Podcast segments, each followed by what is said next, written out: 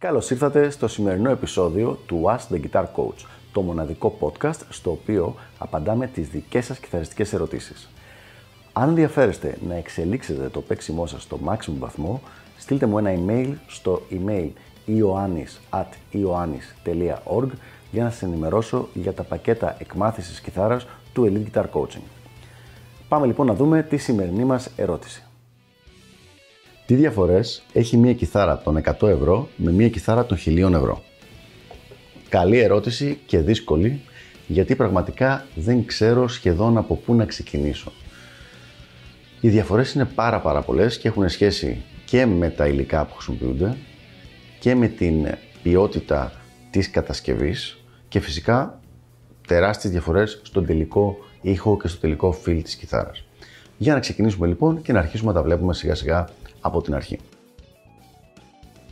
Νούμερο 1. Σίγουρα θα έχουμε διαφορές στο ξύλο. Σε αυτό το κόστος, τελικό κόστος μιας κιθάρας στα 100 ευρώ, πολύ σπάνια θα είναι καλής ποιότητας το ξύλο που θα έχει χρησιμοποιηθεί και συνήθως θα είναι κάποιο συνδυασμός από κακής ποιότητας ξύλα μαζί με κόλλα, μαζί με τέτοια πράγματα τα οποία θα έχουν κοπεί στο σχήμα ενός ε, κιθαριστικού λαιμού και κιθαριστικού σώματος.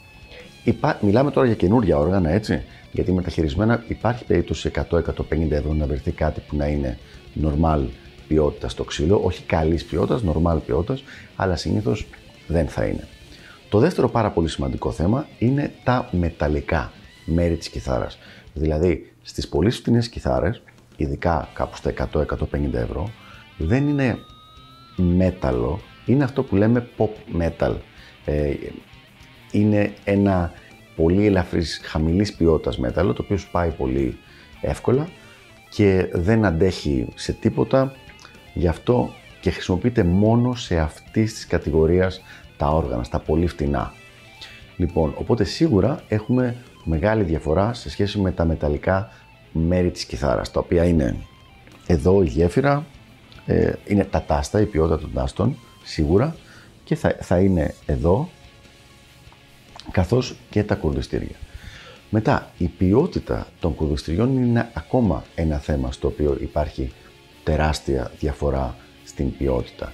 Δηλαδή, τα φτηνά φτηνά κουρδιστήρια επουδενή δεν πρόκειται να μπορούν να κρατάνε το κούρδισμα της κιθάρας αρκετά λόγω της ποιότητας των μετάλλων και πάλι. Δεν γίνεται δηλαδή, αν δεν έχουν χρησιμοποιηθεί καλά μέταλλα, δεν μπορεί να διατηρηθεί αυτό, αυτό, αυτό το πράγμα, το κούρδισμα. Αυτό δεν σημαίνει ότι κάθε ένα λεπτό θα ξεκουρδίζεται η κιθάρα, αλλά θα ξεκουρδίζεται πολύ πολύ περισσότερο από μια κιθάρα που έχει καλά μεταλλικά μέρη. Για να ενημερώνεστε κάθε φορά που ανεβαίνει καινούριο επεισόδιο, μην ξεχάσετε να πατήσετε subscribe εδώ κάτω και επίσης πατήστε το καμπανάκι ώστε να σας έρχονται ειδοποιήσεις κάθε φορά. Και τώρα συνεχίζουμε με το υπόλοιπο επεισόδιο.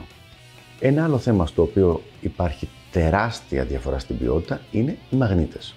Οι μαγνήτες λοιπόν του οργάνου σε ένα φτηνό όργανο και πάλι δεν χρησιμοποιούν καλά μέταλλα ε, για την αγωγημότητα των μαγνητών. Τώρα χωρίς να θέλουμε να γίνω, να γίνω πολύ τεχνικός, είναι ψεύτικα κατά κάποιο τρόπο ψευτομέταλλα και η ποιότητα του σήματος που βγάζουν είναι πολύ χαμηλότερη από αυτή που θα έχει κατά μέσο όρο και πάλι, και πάλι ένα όργανο χιλίων ευρώ. Πέρα όμως από το θέμα του hardware, δηλαδή του υλικού, τίθεται μεγάλο θέμα στην νούμερο 1, στην ποιότητα δουλειάς που γίνει στο όργανο και δεύτερος σε αυτό που λέμε quality control, δηλαδή έλεγχο ποιότητας. Είναι δύο διαφορετικά πράγματα αυτά. Η ποιότητα της δουλειάς που έχει γίνει είναι ο μάστορας ο οποίος έχει πάρει την κιθάρα και την έχει ας πούμε δέσει. Έχει βάλει πάνω τα κουρδιστήρια, έχει βάλει πάνω, έχει κάνει ε, τις τρύπες, έχει βάλει τα διάφορα εξαρτήματα. Πάρα πολλά από αυτά τα πράγματα μπαίνουν κατευθείαν από έτοιμα ε, φασών, πατρών που έχουν μέσα στο εργοστάσιο. Αλλά σε κάποια σημεία μπαίνει κάποιος μάστορας, κάποιος άνθρωπος που το κάνει αυτό το πράγμα. Εκεί λοιπόν που δουλεύουν άνθρωποι που είναι που παράγονται κιθάρες των 100 ευρώ, συνήθως αυτοί οι άνθρωποι δεν έχουν καμία σχέση με το όργανο, δεν είναι κιθαρίστες στο να μπορέσουν να κρίνουν την ώρα που κάνουν κάτι αν γίνεται σωστά ή όχι ή αν υπάρχει κάποιο πρόβλημα. Οπότε μπορεί ένας λαιμός να μπει στραβά, ε, κάτι πολύ συνηθισμένο, τα τάστα να εξέχουν από την πάνω την κάτω μεριά και να έχει γίνει αυτό το πράγμα την ώρα που γίνεται, ε, που φτιάχνεται η κιθάρα. Αυτό λοιπόν είναι το πρώτο μέρος. Στο δεύτερο έχουμε το quality control, στο οποίο είναι, το οποίο είναι στο εξής. Αφού ετοιμαστεί η κιθάρα ή κάθε μέρος της διαδικασίας, να υπάρχει ε, κάποιος άνθρωπος υπεύθυνος για να τσεκαριστούν αυτά τα όργανα. Αν είναι αρκετά καλής ποιότητας και αν έχουν πάει καλά όλα τα πράγματα. Στα ακριβά όργανα, στα όργανα του χιλιάρικου που λέγαμε πριν, χωρίς να είναι κάτι πολύ ακριβό, υπάρχει αυτό το quality control, ο έλεγχος ποιότητας. Στα πολύ φτηνά όργανα δεν υπάρχει αυτός ο έλεγχος ποιότητας. Με αποτέλεσμα να έχουμε διάφορα τραγελαφικά, όπως να εξέχουν τα τάστα κάτω και να πάει να παίξει κάποιος και να ε, πιάσει το χέρι του εδώ και να ματώσει και διάφορα άλλα τέτοια. Δηλαδή δεν έχει περαστεί ένας έλεγχος ποιότητας μετά που να κάνει το όργανο να δούμε ότι μπορεί να παίξει. Βέβαια, κάποια από τα αυξημένα κόστη των πιο ακριβών οργάνων δεν είναι όπως τα λέγαμε τόσο δικαιολογημένα με πράγματα που είναι κουκιά μετρημένα όπως είναι η ποιότητα της εργασίας και όπως είναι τα υλικά. Πράγματα όπως είναι η διαφήμιση, όπως είναι η προσπάθεια που γίνεται για branding, όπως είναι τα sponsorings, δηλαδή για παράδειγμα αν εγώ έχω πάρει από μια εταιρεία πέντε κιθάρες σαν sponsored artist, πράγμα το οποίο έχει συμβεί συνολικά, παραπάνω από πέντε κιθάρες συνολικά στα χρόνια στα οποία έχω sponsoring, αυτά τα sponsoring με κάποιο τρόπο πρέπει να βγουν από το budget της εταιρείας. Και ένα μέρος, ένας τρόπος με τον οποίο βγαίνουν είναι αυξάνοντας λίγο το καθένα από αυτά την τιμή του οργάνου που αγοράζει ο τελικός καταναλωτής.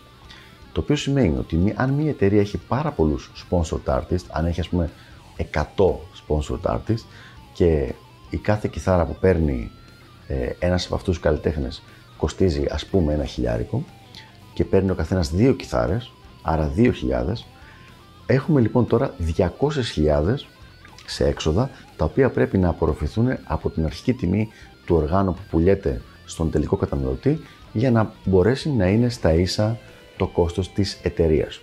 Ελπίζω να το εξήγησα καλά, αλλά είναι, δεν είναι από τα μεγάλα κόστη το sponsoring. Πολύ μεγαλύτερο είναι η διαφήμιση, είναι τα διάφορα events που γίνονται που πρέπει να πάνε στη, στο Music μέσα στη Φραγκφούρτη ή στο Music China και όλα αυτά.